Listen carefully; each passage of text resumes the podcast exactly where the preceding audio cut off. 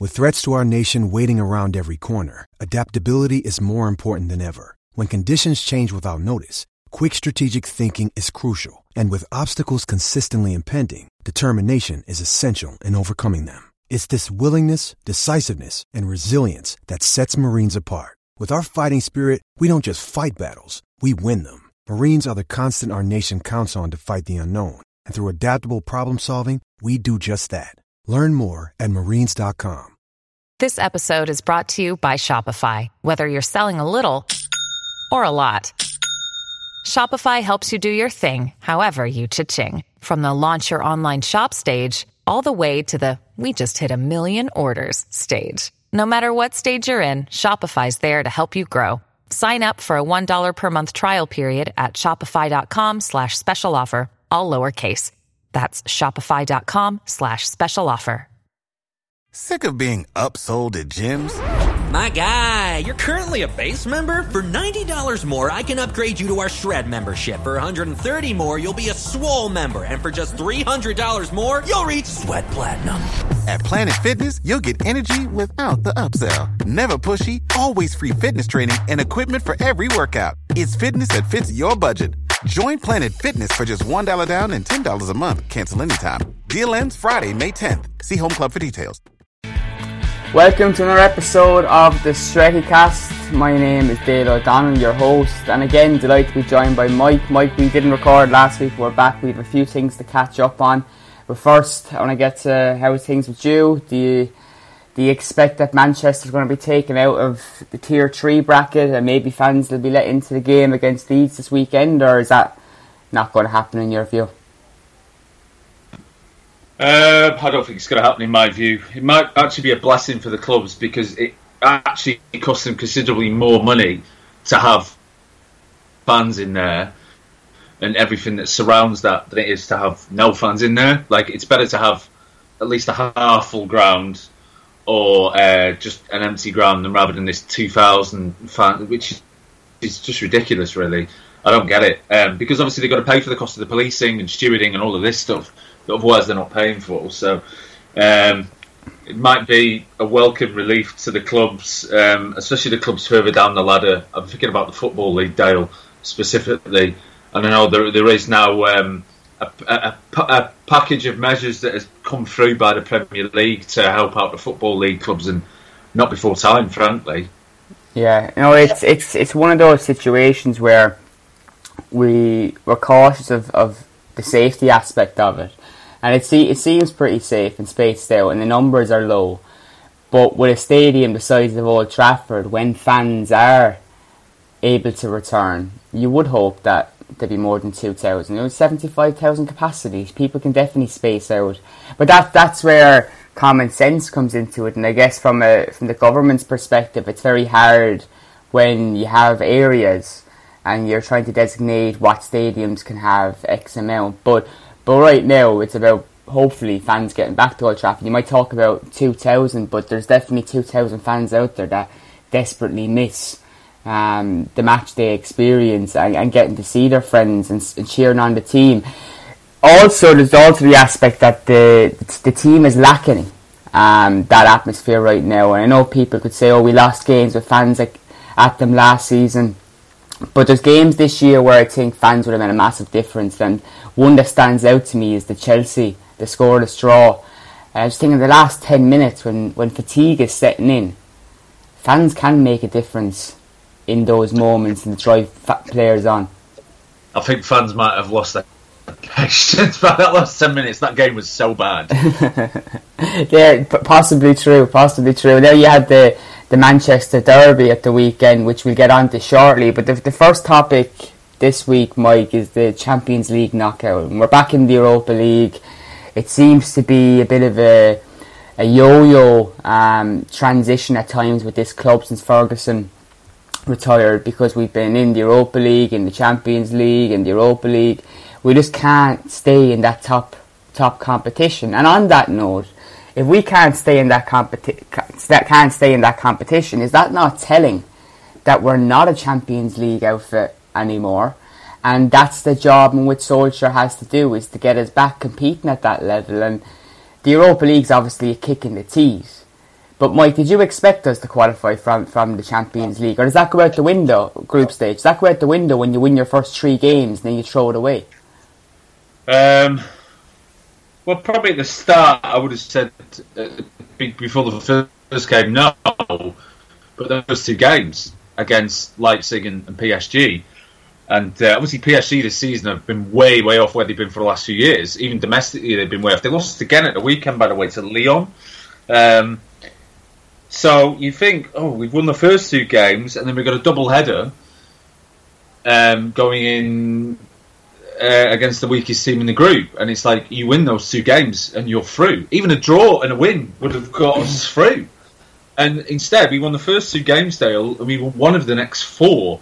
That's unacceptable. That really is unacceptable. And even then, you look at the PSG game. We weren't terrible, and I don't think PSG were amazing, but we didn't manage the game very well, Dale. And I think Ole Gunnar has to take a lot of responsibility for what went down in that game because he could have made some changes just to calm everybody down, and he didn't. And the way he responded to that at the end of the game was really poor as well. And then the Leipzig game, Jesus, I mean that was just Dale. that that first half was a, was the first half an hour was disastrous. I mean I've never seen that defending was appalling. Um, so I think it has to be considered a failure. Now, do you judge Ole Gunnar's future in the job off the basis of just the Champions League? No, of course not. That's just crazy. Because um, otherwise, Alex Ferguson would have got sacked in 2005 when we went out of the Champions League group stages that year, or I think 2010 when we went out in the group stages that year as well, or maybe 2011. I mean, in the Europa League then as well. So you can't judge it solely off that, but you do have to judge it within the greater context of the two years now that Ollie has been in the job. And in the two years Ollie's been in the job, then if you if you were to summarise it up, would you wait till he gets to the end? Because the Premier League right now seems extremely open. I'm not saying open in the sense that I expect Manchester United to win the title, but we could definitely improve on where we finished last season. And if he does that, maybe wins the trophy in FA Cup, we're still in three. We're we're still in the running for three trophies. You know, and at the end of the day, he could finish and, and surprise a few people that have questioned him because there's there's other managers out there right now in the top flight. You look at Arteta, you look at Guardiola, Lampard, and I don't think they're getting the same criticism or anywhere near the same criticism uh, uh, as Solskjaer. Um, and with two games in hand well, on well, some of those teams, Lampard, Chelsea are above us in the league, and they're in the Champions League knockout stages. They are, but they also he he was he he got he got the players that he wanted in the summer. Whereas with Solskjaer, I don't think that's the case. And I and I and I and I think with this with this Champions League knockout, the way I the way I'm trying to reflect on it is, it's a bit of, it, it it's a taste of what they expect.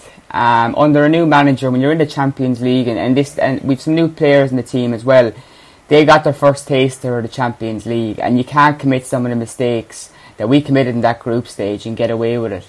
Um, you just can't. That, that that goal against Istanbul, the opener, that everyone will remember, sadly, that which literally had no defenders in their own half. That mistake can't happen in the Champions League. That's like something they could see happen in amateur football, um, even at schoolboy level. Again. We did that again against West Ham, Dale, by the way. So who do, who does that go down to? Because listening to Solskjaer speak, um, Carl Anka from the Athletic asked him last week whether what's his long term view for, for Manchester United, and the way he responded was about, like, say, counter attacking, about fast wingers, getting more crosses in. And Carl Anka uh, kind of jumped to the conclusion they didn't mention anything about defending. And I think that's maybe the kind of coach that, that we have. And we're talking about defensive mistakes. I, I question what the kind of coaching the players are doing in a defensive well, capacity. Um, but I, I, read that. I read that, Dale. And, and that sort of that approach he's talking about. Yeah. Dale, that's an approach from the 1990s. But football you does. Just, you can't you can't go into that approach every single game. Mm. Like what happens when teams sit deep against you? We've seen this so many times. Like what happens when you can't just sit back and just sucker teams in? Um, that's United's only tactical game plan that we have, Dale. It is. It's the only one we have, unless you want to count give the ball to Bruno and hope he does something, because that's the other game plan that we have. Well, you see, there's the problem, okay? Because we know with this festive period, um, which we're currently in, and it's hectic, and there's games coming thick and fast. You two league games every week, pretty much.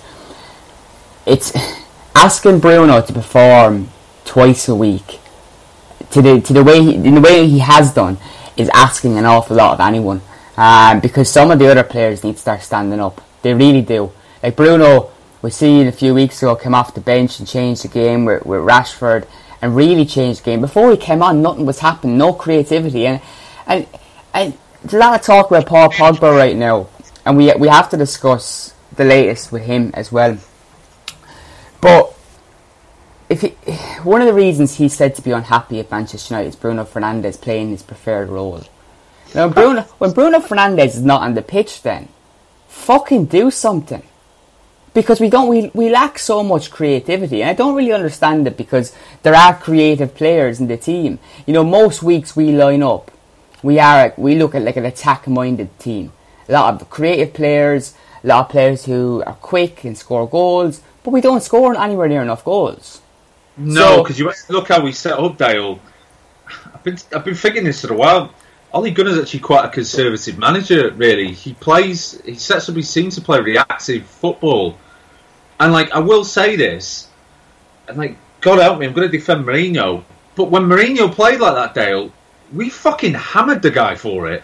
And, like, Ollie does the same thing, but with less discipline, less defensive discipline, and he doesn't get anywhere near the same criticism. And that's and I think all of us in the United fraternity sort of have to have a look at ourselves, and we're talking about Ole Gunnar Solskjaer and the job he's doing, whether it's journalists such as yourself, there's fans like me who are very fortunate to get this platform, or you look at the ex-players as well. I mean, you saw it again after the derby uh, at the weekend, where I thought Micah Richards was really, you know, he raised some really incisive and provocative points. I thought he was great after the game and I thought Gary Neville was really robust about how he talks about a he criticised rightfully criticised both United and City for how they approached that game, mm. which was really really poor. And I'm sure we're going to get onto this in more detail, Dale.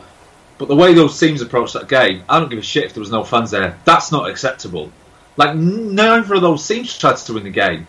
And Gary Neville was right. He said if that had been a Mourinho team out there, he'd have been getting a hammering for that. But Guardiola and Solskjaer got a letting off the hook, and, and Solskjaer came out and insulting people's intelligence after the game, saying, "Oh, that's the best we played against City since I've been here." No, it isn't. We were better than that in February when we beat them two 0 What are you talking about? Um, so they were really good on that. And when they talked about Paul Pogba and Mino Raiola, we'll get into that in a minute. And they talked about when he sort of pressed them, Richards rightfully pressed them when Solskjaer was really the right man to take them forward. And I think that is I think if you'd have asked that a year ago, for all the criticism I gave him, it was too early. A year, like he'd had one transfer window, one proper transfer window. But two years, I think, is a, a point where you can start asking, where you can start thinking, looking ahead and going, next season, is this, is this guy? You going to look at this this time next season and think, yeah, this guy's still going to be here, and we're going to be improved.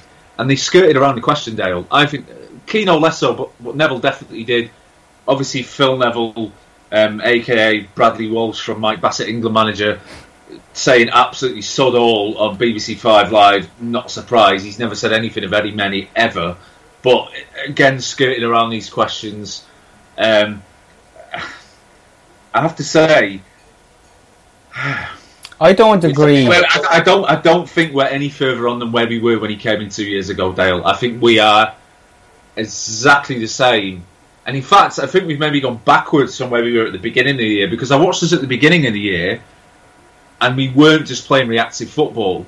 Um, you actually look at the stats for last season, specifically the second half of last season. United were one of the top pressing teams in the league. United were aggressive. They were really aggressive, and that was partly why defensively we were better, especially in the second half of last season because um, we were we were more aggressive. Now, part of that was Bruno coming in because he's an, an, aggressive footballer in the way that he approaches the game, and he allowed United to sort of lead that press from from the front. And I think Greenwood becoming more prominent as well gave us a real edge to the attack. But I think you saw like McTominay and Fred going into the team.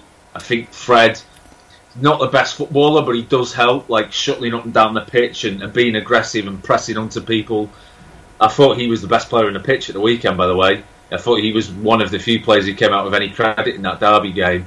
But um, this season, everyone's pressing less. But United have gone from one of the top six pressing teams to one of the bottom six pressing teams. And I'm all for squad rotation, but Ollie's changing tactical systems game to game, and that concerns me because that's him second guessing himself. And I think when a manager starts second guessing himself, that's usually the beginning of the end. Yeah, I, I, I don't agree with the comparisons to, to Mourinho because I, I do feel one of the key differences is our attacking players have freedom. Um, and they, they have a lot more freedom than what they had under, under Mourinho. So then that calls into play what are they being coached? And why aren't they breaking down teams? And why haven't they got other methods to hurt teams? Because we have players who are quick. We also have players who are um, technically gifted, like Bruno or Donny van de Beek came in. You can see what he's brought to the side when he plays. There's different ways we can play. And I, I, I, do agree with, with the system changes. That doesn't help. We don't know one week if we're going to play a back three or a back four. We don't know one yeah, week. I think the players don't know either. Yeah. I watched, I watched that. For, me and you would have both watched that first half against Leipzig and gone, these players don't know what they're doing. Yeah. They, they don't know how. Aaron Wan-Bissaka consistently being caught out on his own post I mean, he's a good defender, especially one on one, and he had a one on one game against Angelino, and he just got done time and time again. And yeah, questions have to be asked of the coaching. I don't think Solskjaer's an awful coach. I don't think he's an elite level coach. But then you could maybe say the same with Ferguson. No, I think he was better than people gave him credit for. But Ferguson was good at managing the group, managing the club, and he would recognise when he had a shortcoming in his own tactical awareness he would bring in coaches to fill that gap. Mm. So he had he felt he had shortcomings in Europe uh, at the turn of the the the, um, the century. What did he do?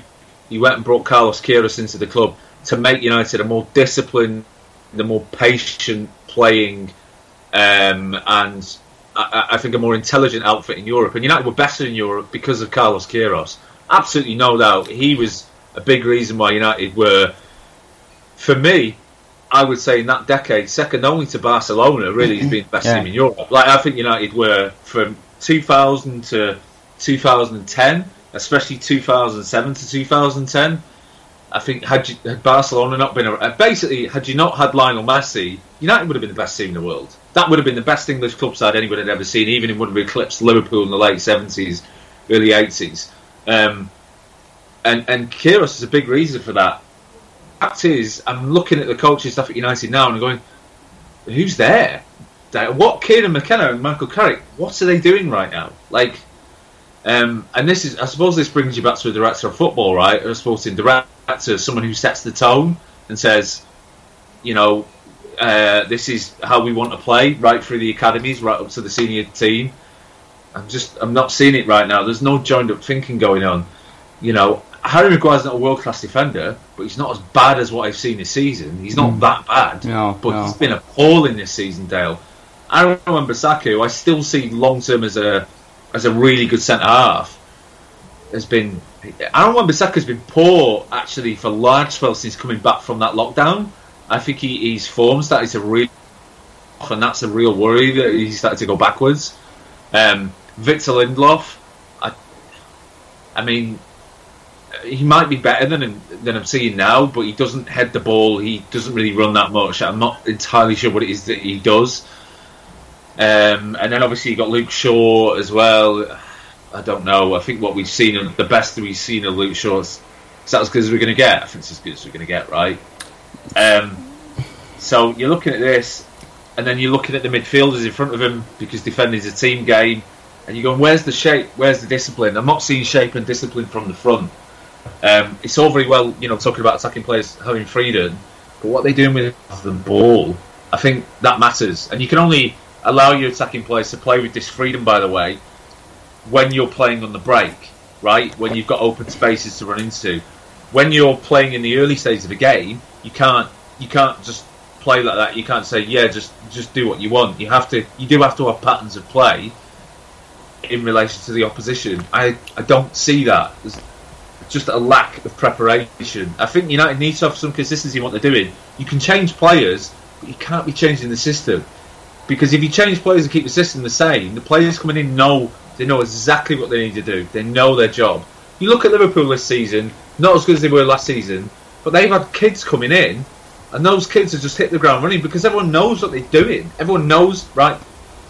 I'm playing. This is what I have to do. I look at United, and I, I just don't see that at all. They're not the only ones, but the fact is, United don't just have the excuse of the pandemic. United, this has been going on for two years now. This is mm. enough. But even with the excuse of the pandemic, forgetting that for a moment, I don't believe we've seen any evidence yet that we've gone backwards. I know the form has been inconsistent, but you have to look at the league table. You have to consider with two games in hand, we, we, we're two points behind Chelsea, who about three, four weeks ago were being uh, laud, or like labeled this fucking title challenging outfit already, and I, we could go above them if we beat Sheffield United on Thursday night. That's one, yeah, one game with another in hand. And, yeah, but so could, so could West Ham. West Ham could win tonight and they go above them. Uh, Everton, Everton could win and go above them. Well, uh, you know, Wolves are only two points behind them right now. Aston Villa have three games in hand on Chelsea. If they win two of the three, they go above them. Like okay, it's all very well saying United are in the league title race. We're in the league title race as much as West Ham, Wolves, Everton, Villa, and Crystal Palace. But exactly, and Southampton who are fourth, by the way. Exactly. Does, but does that not say more about, say, the other top teams that are in the same situation as Manchester United? We're on about Liverpool, who are defending their title, and. Why is this title race so open to us, to West Ham, to Everton? I'm not, I'm not, I'm not saying they will be in it come after Christmas, but I do think we will. I, I, I really I, think we will. I, I, I don't think it's as open to it as you think it is. You look at the two teams who are going to be in the running for the league this season are the top two now. I think it's going to be Tottenham and Liverpool. Like those are the two teams going for it this season. Tottenham destroyed us six one. I think if we played Liverpool tomorrow, if we played Liverpool tonight, they probably do the same to us. I'm going to be quite frank with you, Dale. Liverpool would take us apart. Yes. Yeah, they they take us apart, Dale. Don't kid yourself. But they haven't been taking many teams apart, which is my point. You know, this season they haven't been. They've no lots of injuries, which which you, you have to take into account. I'm really looking forward to seeing them tonight against Tottenham because, as you mentioned, Tottenham are, are on top. You you think they'll yeah. be in the title race, and I, yeah. I, I, I seen them last last week in the Europa League, and they're actually quite a nicely balanced outfit. Um, if they can keep their main players fit, I don't see why not. But previous records yeah, suggest some guys they're in trouble. Yeah, they're, they're fucked then. fucked then. Yeah, but um, no, I think you look at Spurs and Liverpool, Dale. Everyone else has lost three and four games. Spurs and Liverpool have lost one game apiece which tells you everything you need to know. They are able to just get through games and pick up the points where they need to do. Liverpool Spurs don't have to be their best every game to to win. Like yeah, I, whereas I, I think I think that's the difference. I think that's a bit of the difference that, I, that I've seen so far this season. That Liverpool are are in that position up near the top of the table, but they haven't been cruising games. Uh, the same goes for Spurs. I think that's a valid point. Whereas we've been we've been chasing games, and I think that's what I want to see from this United side on Thursday night against Sheffield. Is that's a team that have really struggled this season. They've been awful at the back. The likes of Marcus Rashford, who I who I think needs more goals right now. Um, not not in desperate need, but I would like to see him score score a few goals on Thursday night. Martial desperately needs goals. He desperately needs goals because we're already only to see maybe Cavani less than a handful of times. And I want him starting games ahead of Martial already. And I'm pretty sure when Cavani was signed, that was not my plan at all. I was thinking because of Martial finished last season on such a high scoring goals, I was hoping again he would kick on. Now that hasn't happened. He is back in the French squad, but I, but I reckon it won't be too long before Deschamps pulls him out and makes United the reason for that. Yeah, but also Deschamps doesn't really pick that squad on club form, does he, Dale? No, no, he doesn't. Otherwise, a certain a certain midfielder whose name rhymes with Ogba would not be in the team. Speaking about Pogba, Mino Raiola came out recently again. Um, and literally announced that Pogba was unhappy at Manchester United, which everyone knows. The problem being it was the night before the game against Leipzig, timing was awful, and I think even the, the, the demeanour of the, of of Raiola's message pretty much undermined the manager, the club, his teammates, everyone. But Pogba has chosen not to really address this. He doesn't see a problem with what Raiola has said. There's, there is probably no problem. It's probably all truthful. It's all factual. He wants to leave Manchester United. But what do we do about a player that is publicly having his agent throwing his weight around? And and this is the thing. Solskjaer has clearly decided that he's going to keep playing him. P- Paul Pogba is also in a situation where he needs to perform to get the move in which he wants. I, I really don't think, Mike, there's going to be many clubs that are going to be knocking on the door to sign him in the summer. Or it won't happen in January. I reckon it'll happen in the summer. But another thing I want to throw to you is with the current market and how it's all a bit complicated right now, and there's potentially going to be more loan deals and and maybe swap deals. If Juventus were to come to Manchester United with an offer, which I think will happen, who would you take from the Juventus starting lineup to come to Manchester United that you think that they will let leave? Because there's a certain 35, 36 year old who has been linked with a an exit from Turin. Um, and I think there will be a few Manchester United fans that believe he would offer more than what Paul Pogba has offered in the past four years. That's not hard. I think Mio, you would offer more than what Paul Pogba the last two years. I've been saying for a year we should get rid of this guy. You've been saying for two years we should get rid of this guy.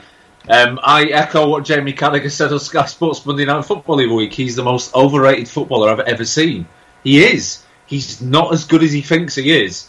Um, you know, basically, take what Patrice Evra says about Paul Pogba, the opposite is true. He's a great talent, but he's 27 years old, Dale. I think at this point we acknowledge this guy will never fulfill his talent.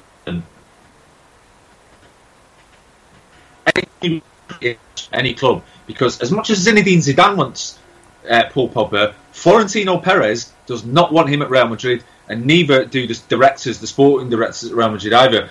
Partly because Florentino Perez doesn't think he's worth the money, and also because Florentino Perez does not deal with Mino Raiola. There is not one single Mino Raiola client playing at Real Madrid because he doesn't like dealing with him. And it's the same with Barcelona, by the way. They won't deal with him either um, because they had some felt they had issues with him with uh, Zlatan Ibrahimovic, so they don't they just don't have him. So the only realistic options that he has are Juventus and Real Madrid. Um, I'm still not sure I'd take Ronaldo, although to be honest, I think he could still do it in the Premier League. I've got no qualms about that. Like, um, you know, I think we, we talked about this about two years ago, I think, on the pod, and I said absolutely definitively no.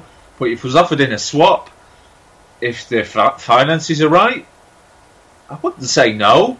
A part of me wonders that I'd rather have Paulo Dybala, which is the another player that they're sort of looking to get off the books because um, he's a bit younger, and I, I really like Dybala. I think he's a really, really good player, and I think he'd be really good in the Premier League. Actually, he's, he reminds me a little bit of Juan Mata, but with he's got pace. Obviously, that Mata doesn't have. Bless have, him. have they have they any centre backs that they might give up?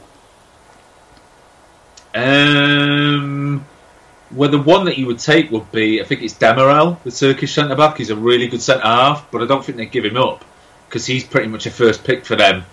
And then obviously the other youngish centre half they have is De And should we guess who his agent is? um, and also, De Ligt doesn't solve the pro- one of the problems United have, which is a lack of pace in defence. De Ligt is not quick, Dale. um, Can you imagine him and, and Harry Maguire? Jesus, let's not even think about that. Um, so he he really wouldn't fill that gap at the back. God, I mean, if Chiellini was even five years younger, I'd take him tomorrow, right? Wouldn't you? Mm. He's so good. You know, were had they had a 31 or even 32 year old Andrea Barzagli, I'd have gone, yeah, we'll take him. Great.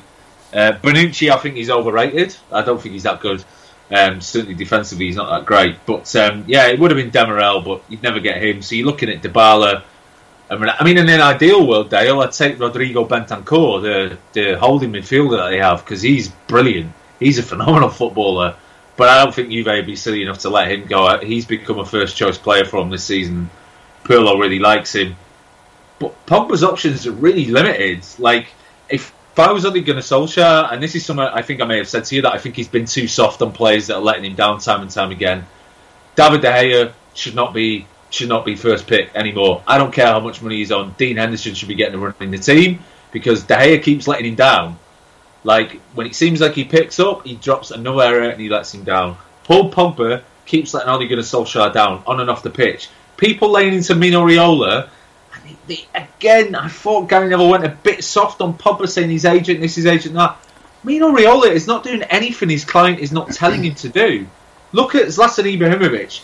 Mino Raiola does not speak out like this when it comes to Zlatan Ibrahimovic because Zlatan is not beholden to Ibra. Uh, Ibra is not beholden to Mino Raiola in the same way that um, Paul Pogba or Gigi Donnarumma, uh, the Milan goalkeeper, one of his other clients, is because he was talking about Donnarumma again in this interview. This interview took place last weekend, and he was talking about, um, oh, Donnarumma, he's an AC Milan player now, but who knows in a year or so. So yeah, yeah.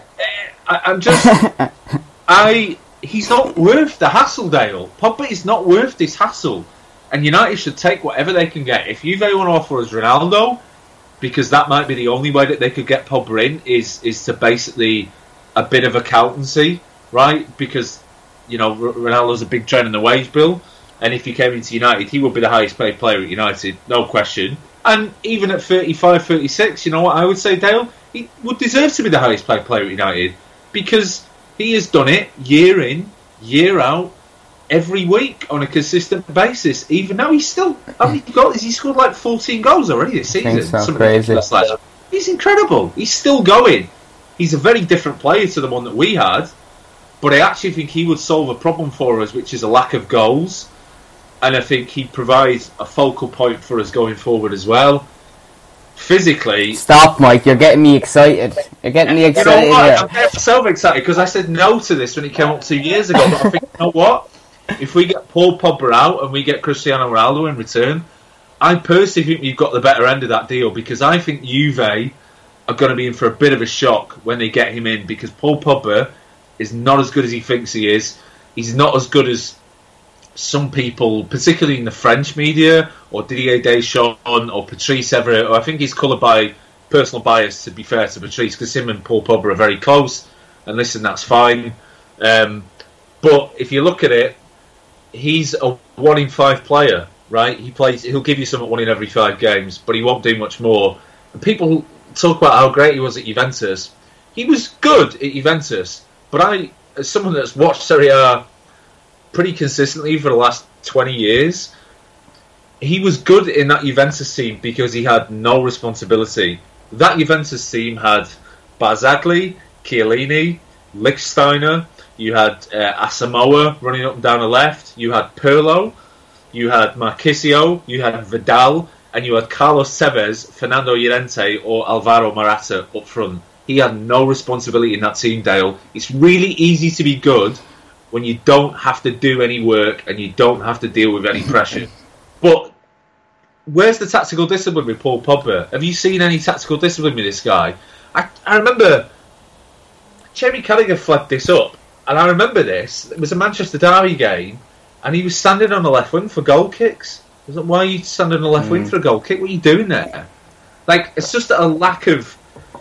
Like, he, I think in the modern game, you need to be the, the top teams are really disciplined teams. You look at Bayern, you know, disciplined team. You look at Atletico Madrid, who are the team I think are going to win La Liga this season. And all right, they just about scraped through in the Champions League, but I think they'll go far. Disciplined team. You look at Spurs and Liverpool in the Premier League this season. Discipline. You look at the City team two years ago. Really, really disciplined. People talking about how great would Paul Pogba be under Pep Guardiola. Hmm. he would, I don't think Pep Guardiola would put up with him. I think Pep Guardiola would be. I'd say tearing his hair out, but he's had any hair for about 25 years. But he'd just be going nuts to this guy. And this is the thing: if Pochettino came into Manchester United tomorrow, Paul Pogba would not last five minutes, Dale, because of the work he'd be asked to do, the jobs he'd be asked to do. He just and Mourinho was spot on about Pogba, I think. And even though I think the right thing for United to do would have been to get rid of both of them at the end of that season, when I look back at it now, I have to say I was wrong at the time. Mourinho was 100% right with Paul Pogba. He cannot be trusted at an elite club. He is an upper mid-table player. You could have him at a, an Everton and he'd look great. But if you you're a team that's serious about winning trophies, Paul Pogba is not a player you want in your team. There's a lot of teams that have been very very successful about Paul Pogba, including Juventus and Real Madrid, and they will be successful without him. And I think United will be more successful without him.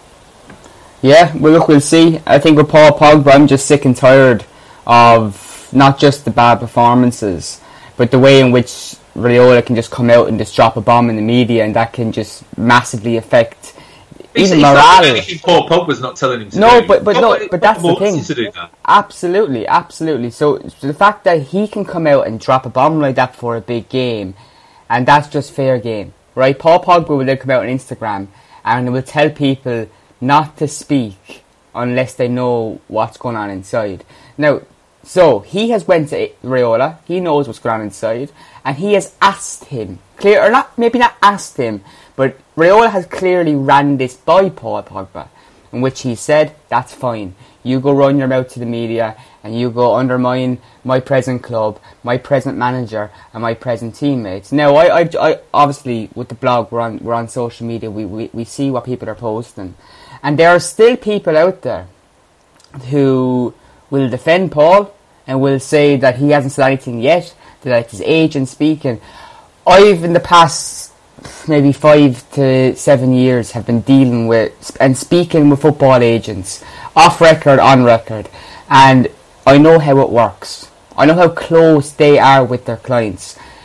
Trust me, Paul Pogba. If if he if he did not run that by Paul Pogba, Raiola and them would not be working together right now. Footballers have fired agents over this in the past about running their mouth when they shouldn't have done so. P- uh, promise me, that was calculated. That was done purposely. And Raiola suggesting that Tuttosport, um, who, who released the interview, he said that the interview was done a week earlier, that they, they decided to publish it, blah, blah, blah, a week. Bullshit. Absolute bullshit, because I No, have he told them when he told them when to publish it. That was that was course, all agreed. of course. Like I said, you never got this for It was Zlatan Ibrahimovic because Zlatan Ibrahimovic would have said because he might have run something by his Zlatan and Zlatan said, "No, you're not doing that." Yeah. Simple as that. I'm the one that controls my narrative. If I want you to do something, you'll do it. Mino Raiola is doing the job that his clients ask him to do. He's an agent. He's not. Okay, listen. You talk about you know him personally, whether you like him or not. Fine, but they're not doing anything they're not being asked to do. Like, do me a, like people need to stop being really naive about this. The reason he came out now It's because Paul Pogba wants to leave. He's wanted to leave for two years, and United are mugs for not getting rid of him earlier. They should have got rid of him. They should have got Oh, rid of him that season. They fired Mourinho. They should have just got rid of him. They could have made. They could have made a profit on him. Now we're going to make a loss. We'll, we'll be realistic. We're going to make a loss because every team that has watched Paul Pogba for four years and gone, this guy. I mean, he is not an eighty-nine million pound footballer, is he? Because he's not. No, that's the thing, and that, that's that's the sad conclusion to this episode because, or this this whole chapter with Pogba, his return brought a lot of promise. You know, as a player coming back after being in the youth system, a bit of egg on our face, perhaps for getting rid of him for free and then having to spend all that money on him, and then for it to flop, even worse so. Um, He's the, he's the Boris Johnson of Manchester United. He promises the earth and he delivers nothing, and he costs you an arm and a leg to do it. There you go. There you go. So, so Mike, move, moving on. We're going to look at this Sheffield game and seeing can can we go on this winning run that we really need to right now because we spoke about the league table, and although we sit in ninth place right now as as we speak, I really don't think that's not what I see when I look at the table right now in, in the middle of December. We're coming up to the new year, and if Manchester United can win their games up until that point, I reckon we've been in a much, much better position. We're not that many points off the top. And I hope it ends the way I hope I, dream it does because right now, with the with the way the season started, okay, the lack of consistency, it felt like speaking to, when you spoke about Manchester United, even to yourself or any other United fan, and we were talking about the results and performances. It really isn't a team that is that close off the top that we were talking about. You know, it it, it isn't. Mathematically, no, but realistically, Dale, we're a country mile away from challenging for anything. But uh, I still believe on our day we, we, we, we could beat Spurs. We, we could beat Liverpool. We obviously have our games in which we are absolutely dreadful, uh, uh, but but so do they. So do Liverpool, and so do Tottenham. That's why I'm I'm really intrigued. This podcast will go out, of course, before that game. Um, well, around lunchtime Wednesday.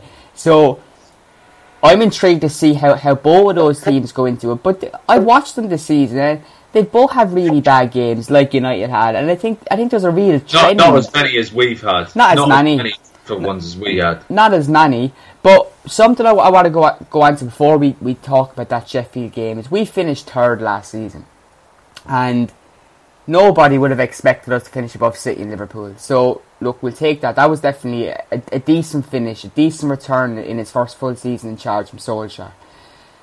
And I'm looking at it now, and people talking about Spurs being title contenders or whatever. They finished below us last season, and while you know we could easily, we could easily, easily, I say it, could be above Spurs come the new year, and people will still only talk about about them because they can't talk about. No, the problem is people can't talk about United in this capacity because people don't want to go back on their word. And when Solskjaer was, was, some people when Solskjaer was first appointed and we went through that winning run and he got the job, people were delighted, delighted. Obviously, it's cheap. Former player coming in, we get him in a cheap contract, boom, or cheaper than Pochettino would have cost. So he came in, and then he had his first slump in charge. Some people made an opinion of Solskjaer then. It, that that initial period was honeymoon time, and that he was not a good enough manager. He was a PE teacher, and all this jibber jabber. But but but the, the thing is, he, he has proven those people wrong by finishing third last season. Definitely, the, the table doesn't lie. Didn't, didn't, we get? Didn't we have finished third with a lower points total than we got the season before? But it, it, it does, points totals in previous seasons doesn't doesn't matter. It doesn't matter because this season you could win the league with possibly 80 points. This season, with the way it's going, and to, to write us off completely, and to, but to talk about Spurs winning, I, I think is crazy because we, we we did better than them last season. We're we're having a bad slump right now, but we're still not miles off them.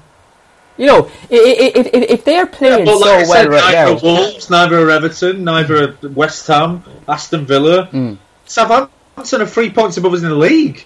Well, Leicester are third. Like, you know, so that's you know, and, and, none of those teams are in the title race. None of them. No, and no, they're not. No, de- definitely not. But, but but but but the evidence suggests that we will be there there thereabouts because we finished third last season. Okay, the City City will be below us Thursday night. We beat we beat Sheffield United, and and Guardiola just got has just got a new contract.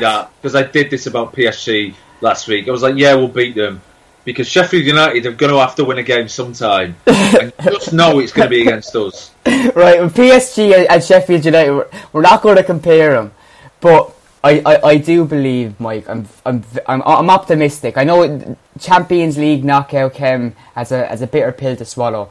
Then we got that absolutely snore fest of a Manchester derby in which we haven't even touched. We'll, we'll touch on the hugging at the end of this podcast. I want to talk about that, but I'm I'm trying to be optimistic because the table suggests it would be ridiculous not to because we've had we've had some shit years since since Ferguson. Not not even I, won't even say shit because we've we've won a few trophies and we've been there thereabouts. Okay, it hasn't been previous heights, but we haven't had those previous heights. And if we have a little chance, a little chance of doing better this season, I'm going to grab onto even if I'm sounding daft and naive to the fact that we're not a fantastic football team.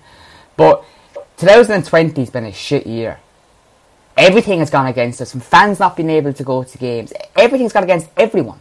We've been restricted in what we're allowed to do in our day to day lives. If Manchester United have a chance to win the title, I'm going to jump on that bandwagon. I'm going to try and enjoy it for as long as I can.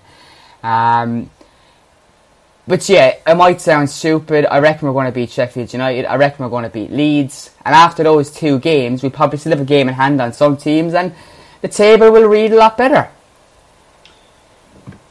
Uh, yeah, maybe. I mean, personally, you know, um, well, one of us has to be the voice of reason here. Um, I, I, I don't see it. I think we'll be largely in the similar position that we are now in relation to everybody else. I think come the new year, I just, I don't, you know, unless there's some like, uh, unless you get a, t- a drastic change of beat. I think about when Chelsea won the league under Conte and they were up and down for a while, and then he had a bad defeat at Arsenal, and then he switched to that. I think was it like a three four three Yes. system or three four one two, and then they just started running through everybody, like it clicked. Unless that happens, and that I think happened in about October time, so much earlier than this. Unless that happens, I and I don't see that happening right now because Ole's just like all over the place. Like uh, one, he's playing a back three one day, and then he's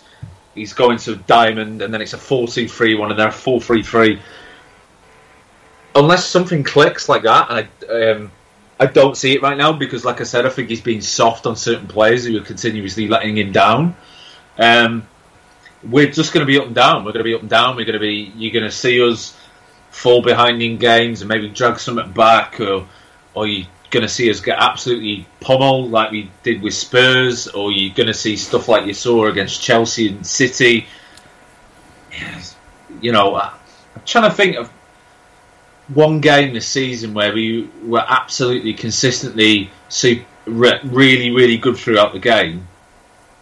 I can't think of one, and that's a problem. And we're in December now. That's a big problem. No, definitely. Um, so that, that that's that is my concern, and it's all very well saying at this stage of the season, "Well, we're still in the running for these trophies." Yeah, but so are all these other teams. When Ed, when that moron Ed Woodward came out last week and once again proved to be a PR embarrassment for the club and saying, "Well, you know, we're two points better off than we were at this stage last season." Yeah, at this stage last season, we had our worst starts for the season since 1986. A start that got Ron Atkinson fired. So please, let's not be getting into that right now. Um, we need to be winning four or five games on the spin. That's what we need to do. We need to actually win more than three games in a row, which we cannot do. We cannot seem to be able to do it. Like we need to do this, and we need to do it now. And as Gary Neville said on Sunday, Dale, team needs to start controlling and dominating games, and Ole needs to start dominating those players. I think we are at this. I think he's too soft. I think he's way too soft.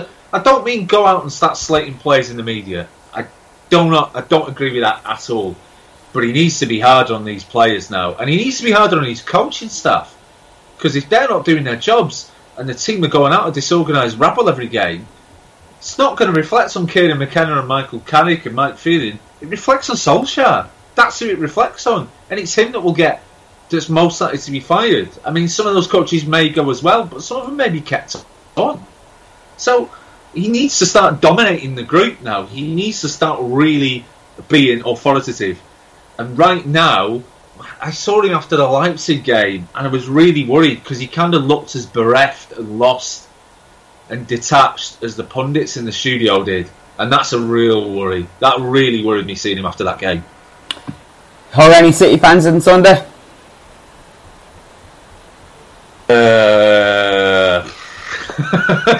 No? You didn't hug any City fans? No, Harry Maguire was um, took some time out to discuss Christmas shopping with, with John Stones after the Snowfest of the Manchester Derby. Fucking- Like I, I, I sat down after the game, right? I was so Um, angry about this. I, I, I have to tell this story. So I sat there at the end of the game, and my partner was sat watching the game with me, and I just started fuming after the match with all, with all the hugging going on. I, I wasn't that angry. So was Roy Keane as well. Yeah, I, I, I wasn't that angry um, at the time with the result, the performance. I just kind of took it. But when I seen the hugging, that was the bottom line. She, at the time, she thought I was completely overreacting. She thought, "How- how can that bother you that the two guys are, getting on and, and, and, and hugging and stuff? She, I had to explain the whole background, the context, and everything. And after hearing Roy Keane go on about it moments later. I think she started to understand better. But I'm not being ridiculous. That is that is madness. After a Manchester, after a Manchester, a this, uh, wasn't there a bit of this at half time when they were sort of chatting to each other going down the tunnel at half time as well? Yeah, That's yeah. a bit of that at half time. Like half, that was even worse. That going at half time. It's like whoa, whoa, whoa. You're supposed to be two. This is supposed to be an elite sporting contest. Two teams against each other. Like if listen, if you want to do that behind closed doors, afterwards you go down the tunnel. That absolutely fine. I don't expect you to not be friends with people from other clubs. Okay, Yeah. I don't expect you to be as extreme as Roy Keane was. Roy Keane wasn't even friends with most of his teammates. Never mind people playing for other clubs. But come on, like you, you've got to understand this, especially Maguire. Maguire is the captain. I don't think he should be captain anymore. By the way, after the Spurs game, I was like, no, that's he's done with me. And he comes out as well. Oh, he just sounds like such a moron when he comes out after games. You know, talks a good game. I'm like, yeah, be nice if you played well once in a while, Harry. And he's he's like, Harry, you've got to understand. We've just had a a pretty a pretty bad last couple of weeks. You've gone out of the Champions League from a position of strength. You've just played out again. People trying to get positives out of that result. Both of those teams needed to win that game, Dale. I think both City and United needed to win that game, and for neither of them to even try and win, Guardiola needs to take some responsibility as well. When he had Phil Foden and Bernardo Silva and Sergio Aguero all sat on the bench, like, kidding me, right?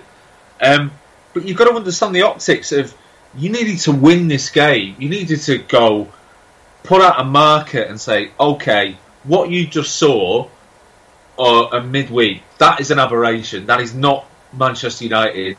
Those kind of mistakes, those are not going to happen. We're going to go out and be aggressive. Remember how good we were in that Manchester Derby game in the league back in February? Mm. I thought we, even though City had more of possession, I thought United controlled that game. I thought they were aggressive. They unsettled City. They were hard to break down. And I, I looked at that and we won 2 0, and you were like, 2 0 is exactly the right score for that game. United ran that game.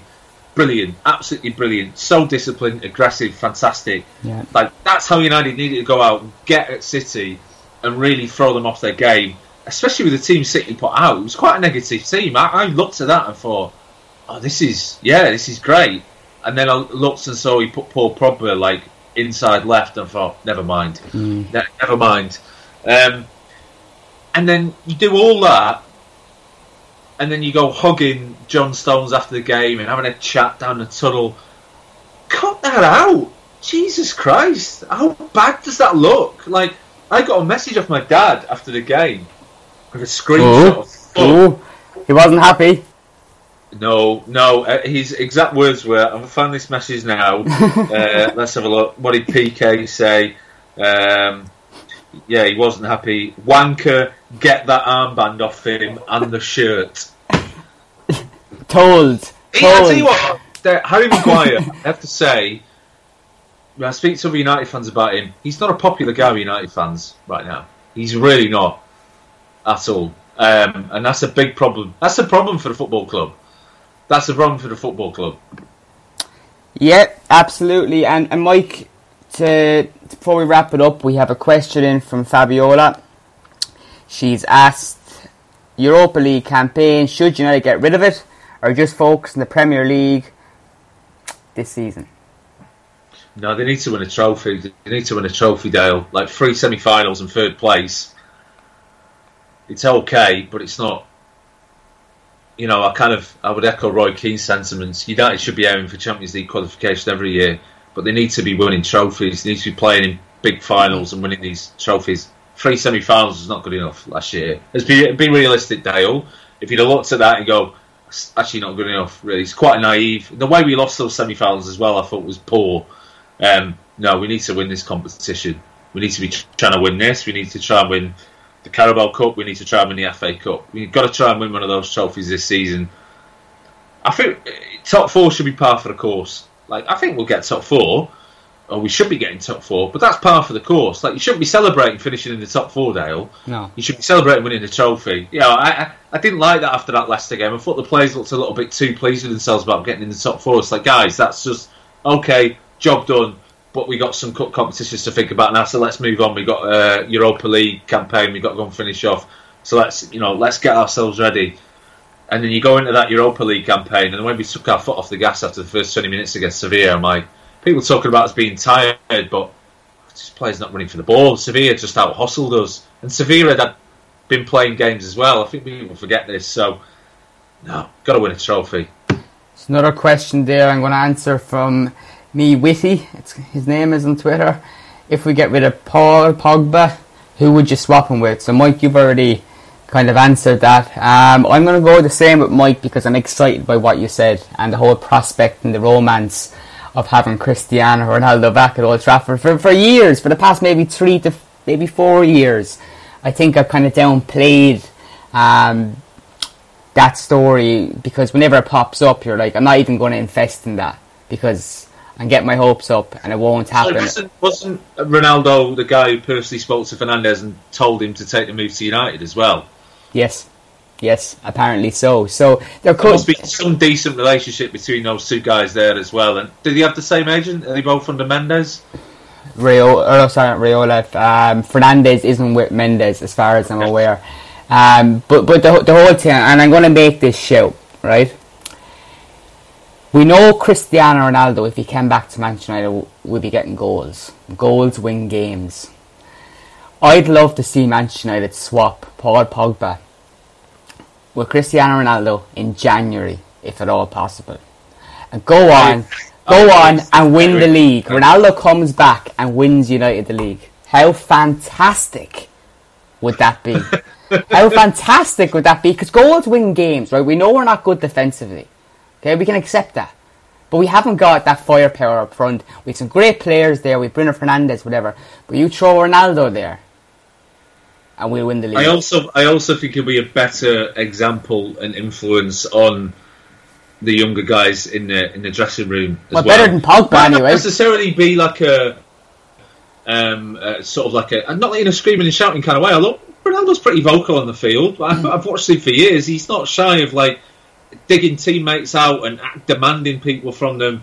But man, you watch him the way he trains, the way he looks after himself, the way that he is still even at 35, 36, he's still in the top 10 players in the world. And if you're like, man, I think him and Rashford would be, him and Rashford, I think they'd Greenwood, be fantastic together. Greenwood, Fernandes. Yeah.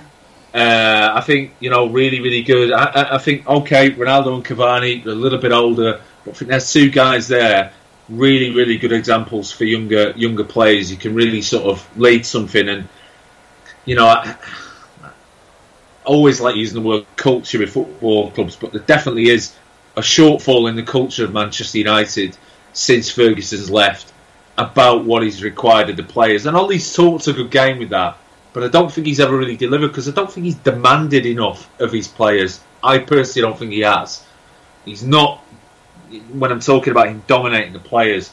So, you know, we get some of these guys in there, get someone like Ronaldo in, that's someone who's going to put a marker down on yeah. the squad, and maybe it'll help Ole a bit just to have one or two players in there keeping everyone else in line. It helped Mourinho a mm. lot to have Zlatan there because Zlatan is very, very good at keeping the dressing room in line. I thought he was brilliant for that, and actually, people talking about it Milan now. He's actually great at working with the young players and helping them develop their game, saying, oh, you know, uh, in future when there's this movement's going on, like just stand there or make a move over here. Or I'll tell you what, when I when I get the ball in this position, if you make a run down there, and and this is what you need to do in training, and this is what you need to be doing for your nutrition. All of this stuff that he does with these young players, was spoken about really highly of in in that season he United, and. Um, I think it's not a coincidence that Paul Pogba was pretty quiet in the season that him and Zlatan at United not a coincidence because Zlatan would just not have allowed that shit to get out of the dressing room.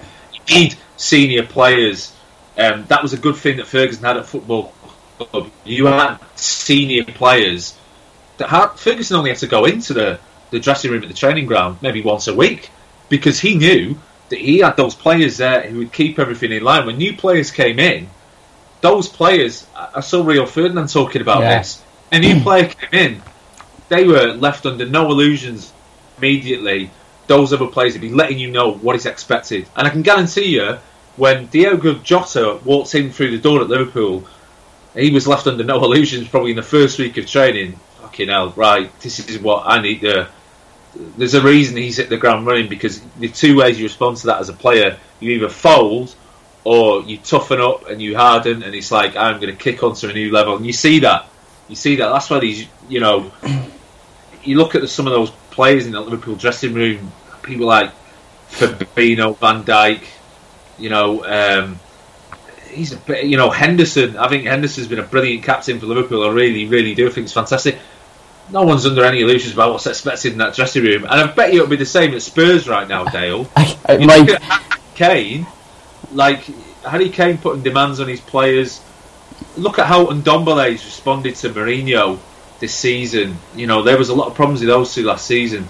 Ndombele's been one of Spurs' best players this hmm. season, so he has upped his game because Mourinho thought he was too lazy. Pochettino also thought Ndombele was too lazy, by the way. So I look at them and think United need people like that in the dressing room who are going to say, "You're at Manchester United. You not running, you not tracking back, you not pressing opposition defenders in their own third.